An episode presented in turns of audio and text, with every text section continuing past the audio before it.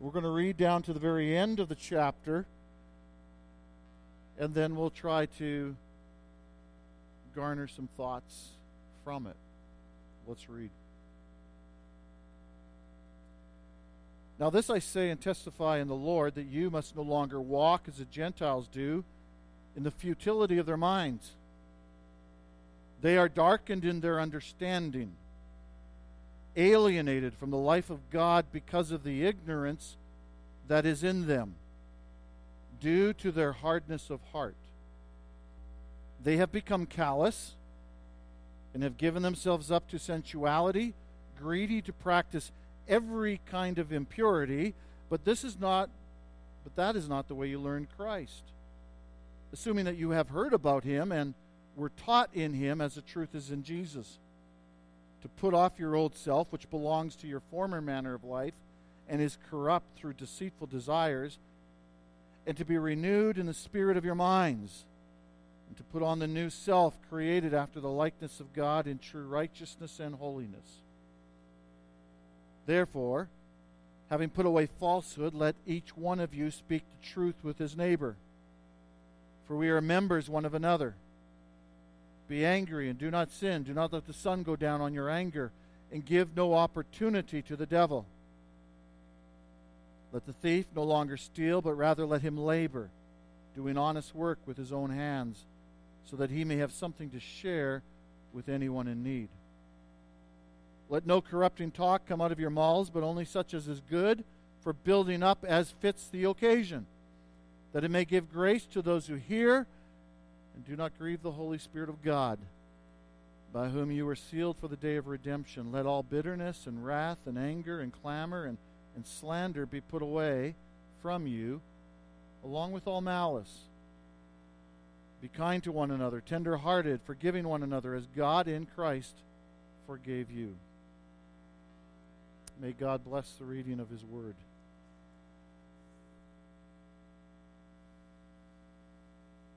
Last week, we took a look at the first half of chapter 4, and, and really in that context, uh, we're looking at uh, cultivating, maintaining unity among the body.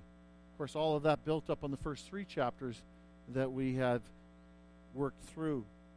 And today, really Paul the apostle Paul is carrying on that theme but is going a little deeper now and he's saying we're to cultivate holiness. And so really that's kind of the, the focus is cultivating holiness. And he uses the language as we've seen as I read, the language of putting off old clothes and putting on new clothes. As you can tell, I am not a fashion designer or and Lynn tries really hard to to help me take that next step. And so if there's anything I wear that's actually kind of good, that's because of her.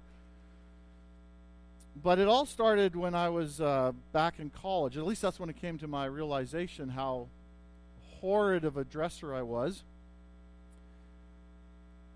I went to Liberty down in the States many, many years ago, and my friends started reading the, um, the instruction manual. Liberty was a a Christian liberal arts school that had um, a strange dress code that I wasn't accustomed to. Things you had to wear ties to class.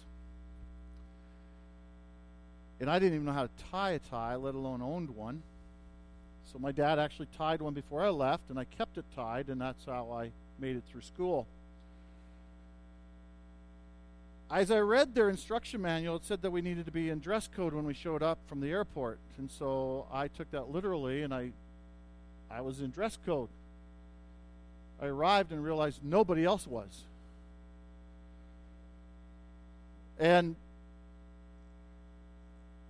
about three weeks into my time there, the the outfit I was wearing when I showed up on campus a new friend, a good friend, became a very good friend, as you can tell. He uh, sat me down at breakfast and said, Elroy, you can't wear that. Let me give you a clue on how to dress. And try to vision this. This is back in the 80s, okay? So this is a while ago. I had these blue and white pants that like blue and white pinstripes. Very narrow. Really pretty classy, I thought. I had this short sleeve shirt because it was hot with these big, broad, bold blue stripes going this way, and these thin stripes going this way on my pants. And I found a blue tie out of my closet, the one Dad tied for me, and there was big blue stripes going like this. And I thought I was like, it was all blue, right? So it's all matches. And he clued me in. He says, All right.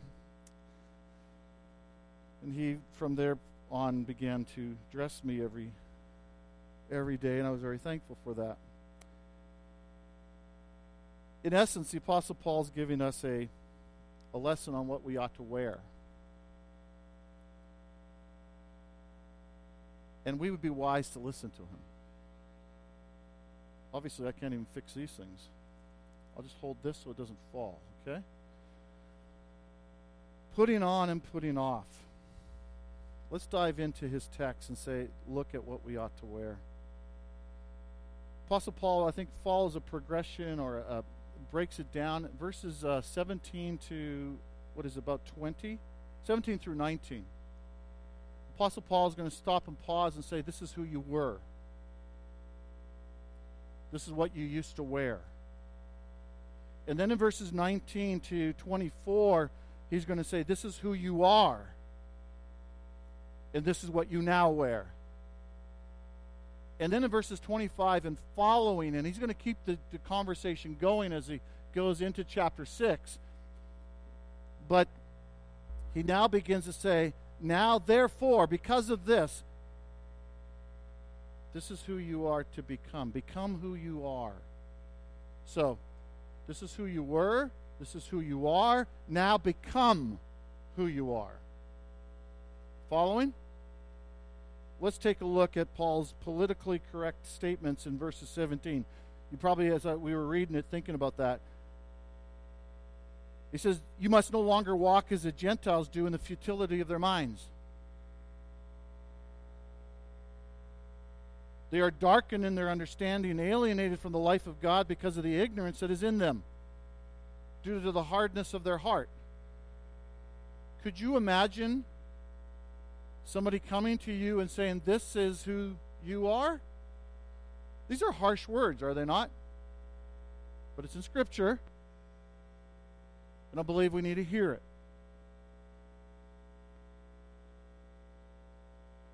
It's in God's Word. We need to hear these things. You must no longer walk as the Gentiles do. Apostle Paul says, I think he's, he's actually addressing them and saying, you know what, this is, in, in, in some ways, this is how you actually have walked. This is who you once were, but in some ways you are actually living this way, and you need to stop living this way. Let's, let's unpack it a little bit. Remember in chapter 2, the Apostle Paul says, And you were dead in the trespasses and sins in which you once walked, following the course of this world, following the prince of the power of the air the Spirit is, that is now at work in the sons of disobedience. He says, once you walked in a certain way, you were following the world standard and you were following the devil. Both of them going in the wrong direction. But that's who you were. Now, Paul, in verse 3 of chapter 2, says, quite frankly, even us Jews who are religious are in the same boat. Because he says in verse 3 among whom we all once lived in the passions of our flesh, carrying out the desires of our body and the mind. Is he, is he following? So Paul is speaking about the Gentiles in this manner, but earlier he's also lumped himself in that boat. You got the pagans and you've got the religious, and both of them are guilty. And now, Paul, speaking to the Ephesian church, he says, Don't walk any longer the way you once walked. And how did they walk? In the futility of their minds. How did they once walk? Darkened in their understanding. You remember how Paul has been praying for the church? Chapter 3?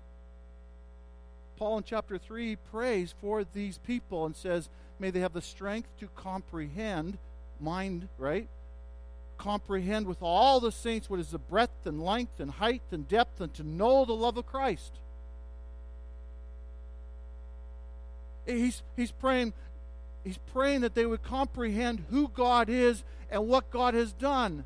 That they comprehend the love of God, the power of God, the wisdom of God. We talked about that a couple weeks back. That's how Paul prays for them. In chapter 1, Paul prays again for them.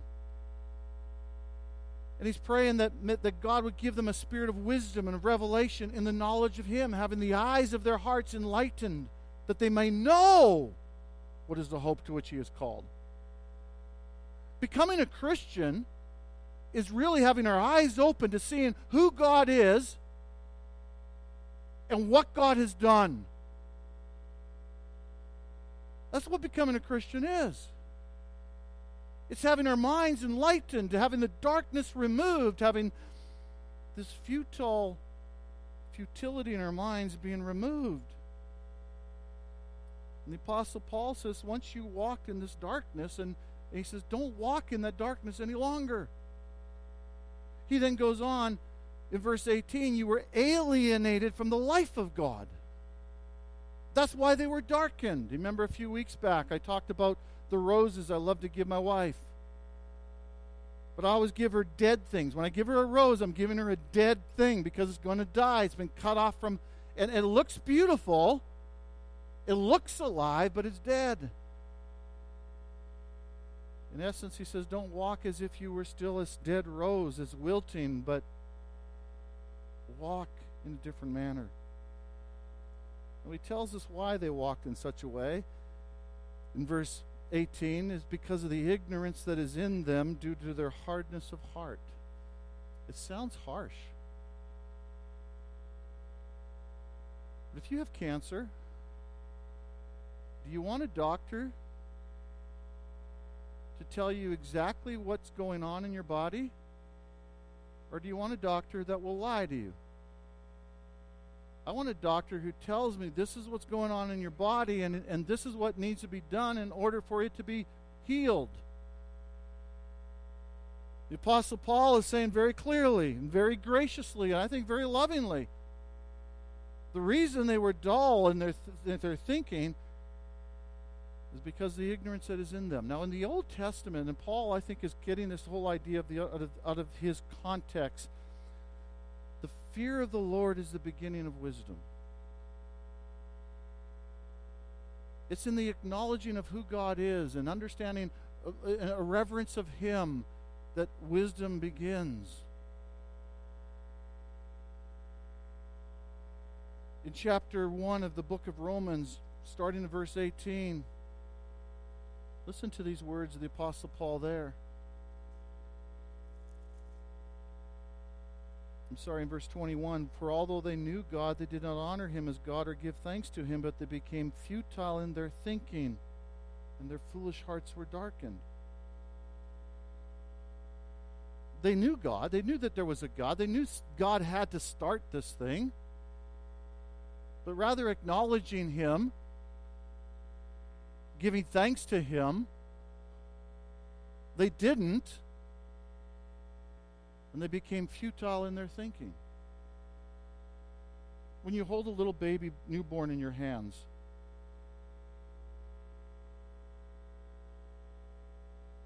you, it, it, it ought to bring us to this place and like, God, you are amazing. This child is beautiful, but Lord, you are incredible. You put this creature together. we should be wowed, and that, and that should move us not only to acknowledging Him, but then, eh, then, then stopping and pausing and going, Thank you. But because of the stubbornness of our heart, the hardness of our heart, which literally means the stubbornness or the rebellion of our heart, we, we refuse to do that. And we look past God and we, we sometimes go look at what we've done or look what we've created or or we fail to say thank you. And the Apostle Paul says the way you once lived was you, you, you didn't acknowledge God and you didn't give thanks to God. The same thing when we go to the mountains. Those mountains are absolutely magnificent. But it ought to stop and make us pause and go, God, you did this. thank you. When we look at one another, created in the image of God, yeah, we are flawed. I get it. Because of our sin. But we should pause and we should go, Lord, you created this person, and thank you for allowing them to be part of my life. The Apostle Paul is very simply saying, once you were futile in your thinking, you did not acknowledge God, you did not give thanks to God. And he says, and you walked in light of that. Stop doing it. That's who you were. And now in verse 20, he says, This is who you are. Present tense. Verse 20, but that is not the way you learned Christ. Do you see the oddness of that phrase? You might say, Well, I learned about Seamus. But I, I don't think I'd ever say I learned Seamus. The Apostle Paul is literally saying that we, we, we, we that these people and Paul, the Apostle Paul came to them, and, and when the Apostle Paul began to speak to them, Paul actually brought them a message about a person, Jesus. And said, This is who Jesus is, and this is what Jesus has done. And chapters 1 through 3 really unpack all of that. He says, That's not the way you learn Christ assuming that you have heard about him. Actually, in the, in the text, the, the word about isn't there in the original, and so the New American Standard just says you, and doesn't say um, you heard about him, assuming that you have heard about him, but assuming that you've heard him, were taught by him, literally. ESV might have it right. I'm not sure, but the whole point is literally Christ is the one doing the teaching. He speaks to us. He calls us. Had, Paul was the one who went. But Christ taught them. Christ taught them through his Spirit about himself.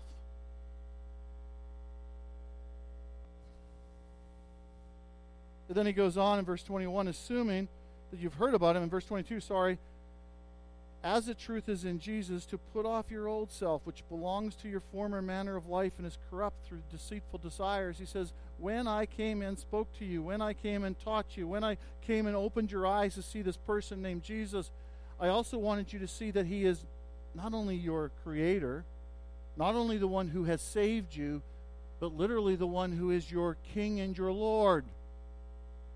In other words, there's a, there's a, there's a way that you ought to live in light of knowing this Jesus.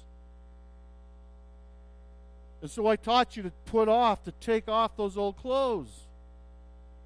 Now we're going to start looking at some very clear examples of what he means by that. But he says, This is what you've already done. The language there, it could come across as here's a command, take these clothes off, or it could come across, and I think more, more correctly, is coming across with the idea that you are to be putting off, you have put off, and you are to continue to take off as you grow in your awareness of who this Jesus is. Put off your old self, belongs to your former manner of life and is corrupt through the deceitful desires. Our old way of life, it, it, the, our desires promises us all kinds of stuff, right? But they're deceitful. But what God has promised us is you can go to the bank with. He carries on. Verse 23 And to be renewed in the spirit of your minds, and to put on the new self created after the likeness of God and in true righteousness and holiness. These are things Paul says have happened to us.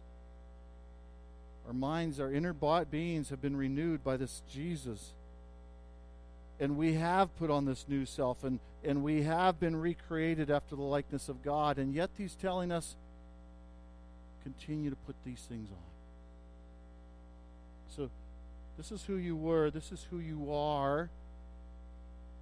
And now Paul's going to get really practical. Therefore, this is what we ought to put on. This is we are to become who we are, starting in verse 25. And and he starts giving us a list of stuff. He starts just rattling things off, and this, this ongoing rattling just carries on into chapter 5. And then he's going to get specific about relationships, husbands and wives, children and parents, bond servants and masters. So, all the way down to chapter 9, he's going to become very specific and he's going to step on some of our toes. Okay? So remember, I'm just the messenger. Okay? Don't get mad at me. This is the Spirit of God at work, not me. I, I didn't write it. But look at verse 25. Therefore, having put away falsehood, let each one of you speak the truth with his neighbor, for we are members one of another. As we go through this list this morning, I want you to notice that all of these things have to deal with our relationship. Okay? Now, last week he talked about cultivating or maintaining the unity. This week he's talking about cultivating holiness, living like Christ. And each of these things have to deal with our relationships. But, but secondly, I want you to notice he doesn't just simply say, don't do this, he also says, do this. So take this off, but put this on. Get rid of this old person and put on this new person. And, and the third thing he often does in each of these t- situations is he, he tells us why. He gives us a reason. So listen, the first one. Therefore, having put away falsehood, let each one of you speak the truth with his neighbor. So we're not to lie. Pretty simple one. One of the commands, right? We're not to lie to our neighbor. Our neighbor, according to Jesus, is anybody, right?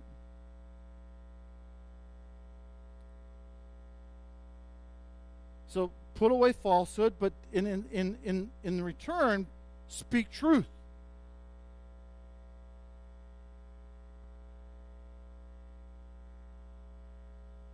When somebody comes to you and says, How are you?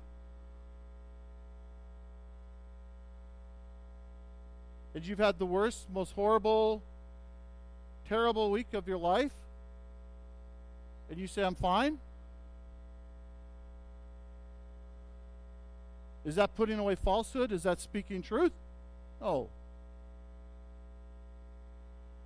When we don't speak truth to one another, what happens? Distrust breaks in. Now that's that's a, a little piece, but that carries on in all kinds of talk. Are we honest with one another?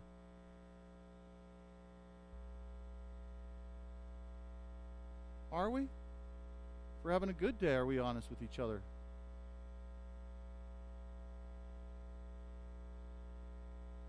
And why? Why are we to do this? Well, look at the end of verse 25. For we are members of one another. We belong together. We're, we're the church. We're the body of Christ. And I need you. And you need me and we don't want to drive a wedge between.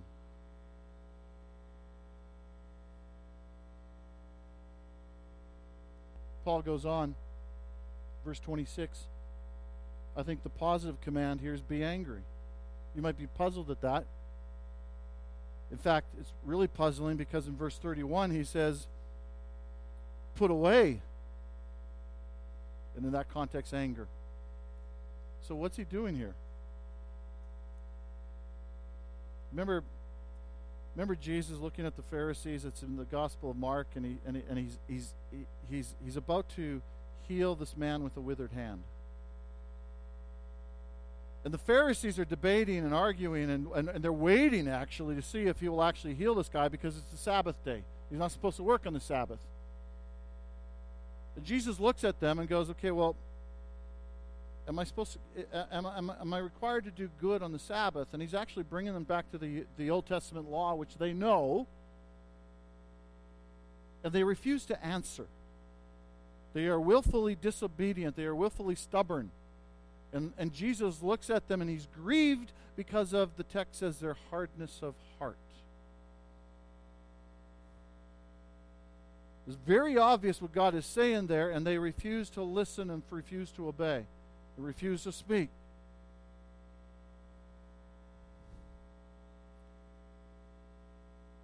And the text says Jesus was angry.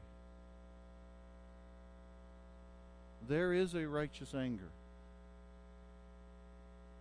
When we see sin in the world and when we see sin in our relationships, it should cause us to be angry.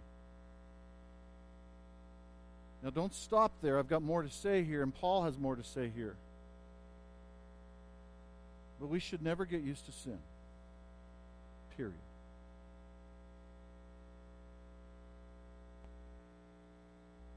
Our problem is we don't stop there. We, we carry on. And what's, what's the negative command that Paul gives? He says, Be angry and do not sin. So I, I heard the story of a gentleman once who, whose uh, wife left him. And so he was angry. Betrayed, broken promise, broken trust. Okay, that's, that's fair. As the story goes, he then went and slashed her tires. Not good. Sin. The scripture says, Vengeance is mine, saith the Lord. When, when, when someone sins against us, it's not our job and our responsibility to, to make that right.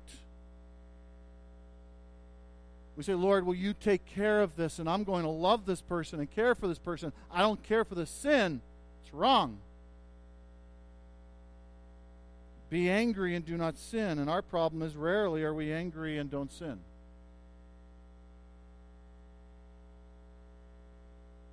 Be angry and do not sin, and then carries he carries on, and do not let the sun go down on your anger. This is such wise words, not just for married couples, by the way. Really wise for married couples, but it's really wise for the body of Christ. If someone's ticked us off,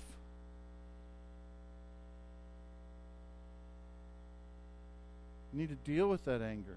Don't let it sit there and stew and and grow and, and turn into all kinds of other things, such as bitterness, as we'll get to. And finally, verse 27 and give no opportunity to the devil. There, there's something about when we're angry that, that the devil takes has an opportunity to move in and go, okay, now I'm going to use it. And I'm going to draw this person in the way that he once lived. Be angry, do not sin, do not let the sun go down on your anger, and give no opportunity to the devil. Verse 28 Let the thief no longer steal. Now, if you break into my home and you steal something from my house, you're a thief, but we also we also steal when we don't put an honest day's work in. We we steal in so many different ways. Paul's telling this church, and obviously there's probably some issues there. Let the thief no longer steal again, but rather let him labor doing honest work with his own hands. So he says, instead of stealing, get to work. We have a younger generation that needs to learn to do this again. Get to work. And so Paul says, stop doing this, put on these new clothes, and go to work and work hard and work, put in an honest day. And but there's a reason again so that we, that he may have something to share with anyone in need. Why do I go to work? Why do I work hard? So I have enough for myself and my family, but so I can share with those who are in need. It's not so that I can get rich and, and, and, and pile stuff on. It's so that I can be generous. You see, this is a completely different way of life than the way of the world. Paul goes on, verse 29 Let no corrupting talk come out of your mouths.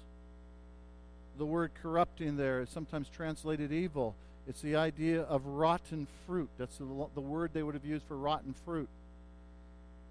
So the city has given us these green garbage bins. I've noticed things grow in that green garbage bin that didn't grow before. Maybe it did, it was more hidden. Paul's saying, don't let that kind of speech come out of your mouth.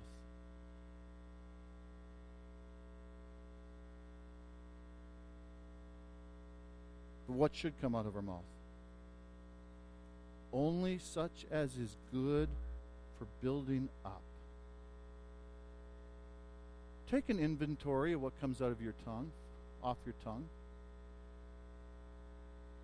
The Apostle Paul is talking to Elra here. Not just you, he's talking to all of us.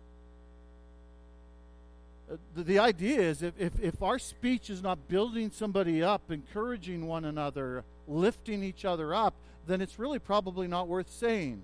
Now, sometimes encouraging and lifting each other up and building each other means saying hard things.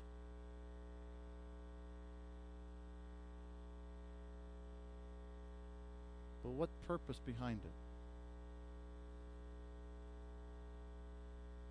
And why are we to do this? That it may give grace to those who hear. That it may be a gift, it may be a, a, a show of compassion and kindness to those who hear. How have you talked to your kids this week?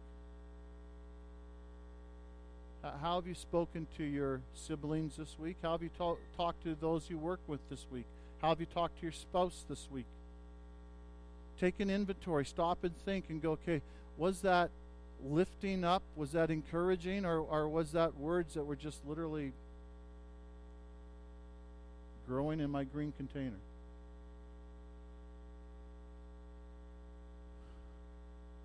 Could you see how, how the unity of the church would just actually flourish and grow if this is how we talk to one another? And after all, hasn't God been gracious to us? Can't we at least be gracious with our speech? You know, as I read this, these things these things jump off the page of me. It, it's not it's not always the Apostle Paul isn't simply talking about foul language, he's talking about even the content of our language. Kids were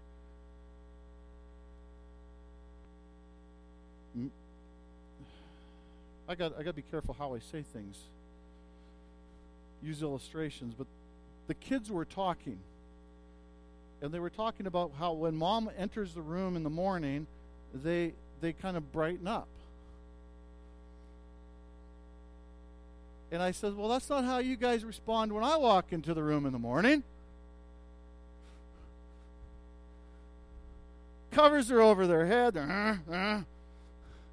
Uh, and one of my children says, Well, that's usually because you're barking out orders already. No, not foul language, but maybe not building them up, not gentleness, not gracious, not all of those things.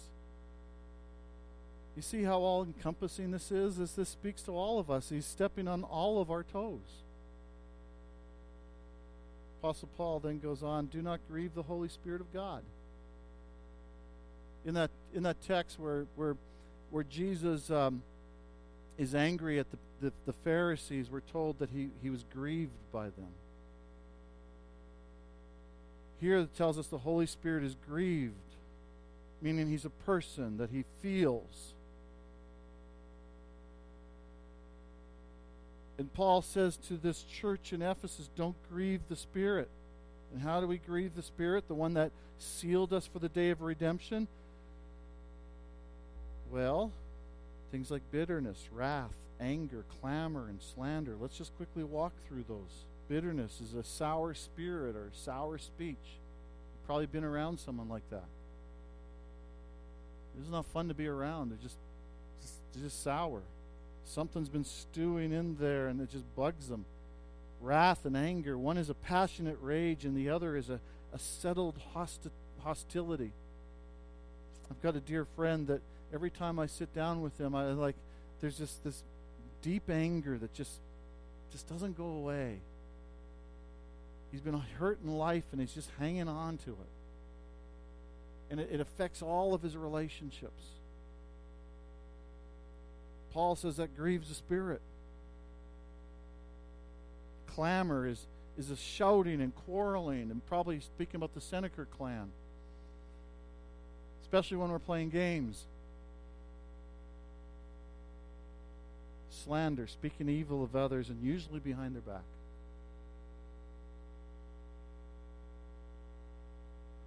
What have you said about each other this week?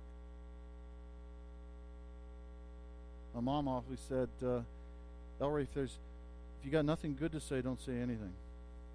So if I'm really quiet, just joking.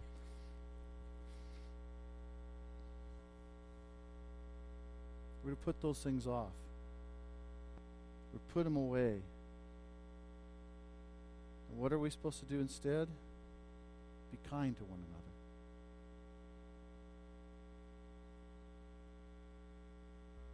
You guys started with a song where it talked about how God comprehends our heart and yet He loves us.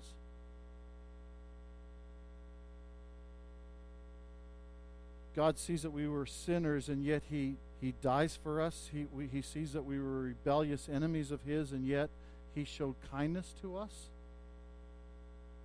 Paul says that's the clothing, that's how we learn Christ. Tender hearted. I should walk in that room and wake them up with a tenderness. I should treat each of you with a tenderness. Well, sometimes we're, we, we treat each other like cattle rather than people. And, and I say that, I, am I'm not being facetious. I think I, I, I, I've watched us do that. And I'm not thinking of you, but I'm thinking of people in general. I think of the church in general.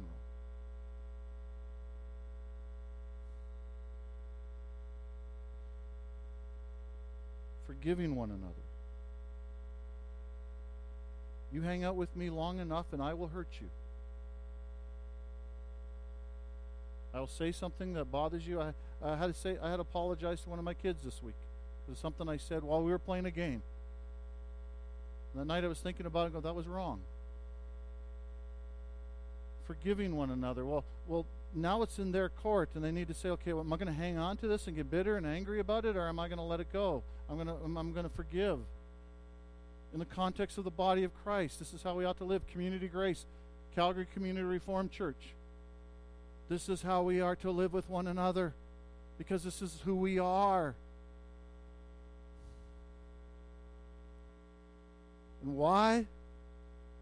As God in Christ forgave you. That's how we learn Christ. It almost sounded like I gave you a list of rules, but I want you to hear that I gave you a list of rules based on who you are and what Christ has done for you. Practical as all get out. But as we grow in these things, as we continue to wear these, these, this fashion statement,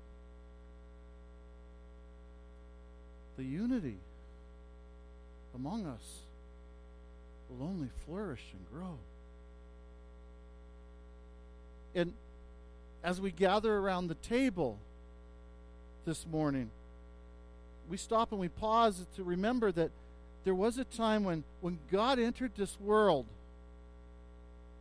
He became a man. He lived the perfect life, and then he goes to the cross to die a death that we should have died so that we might have life forever.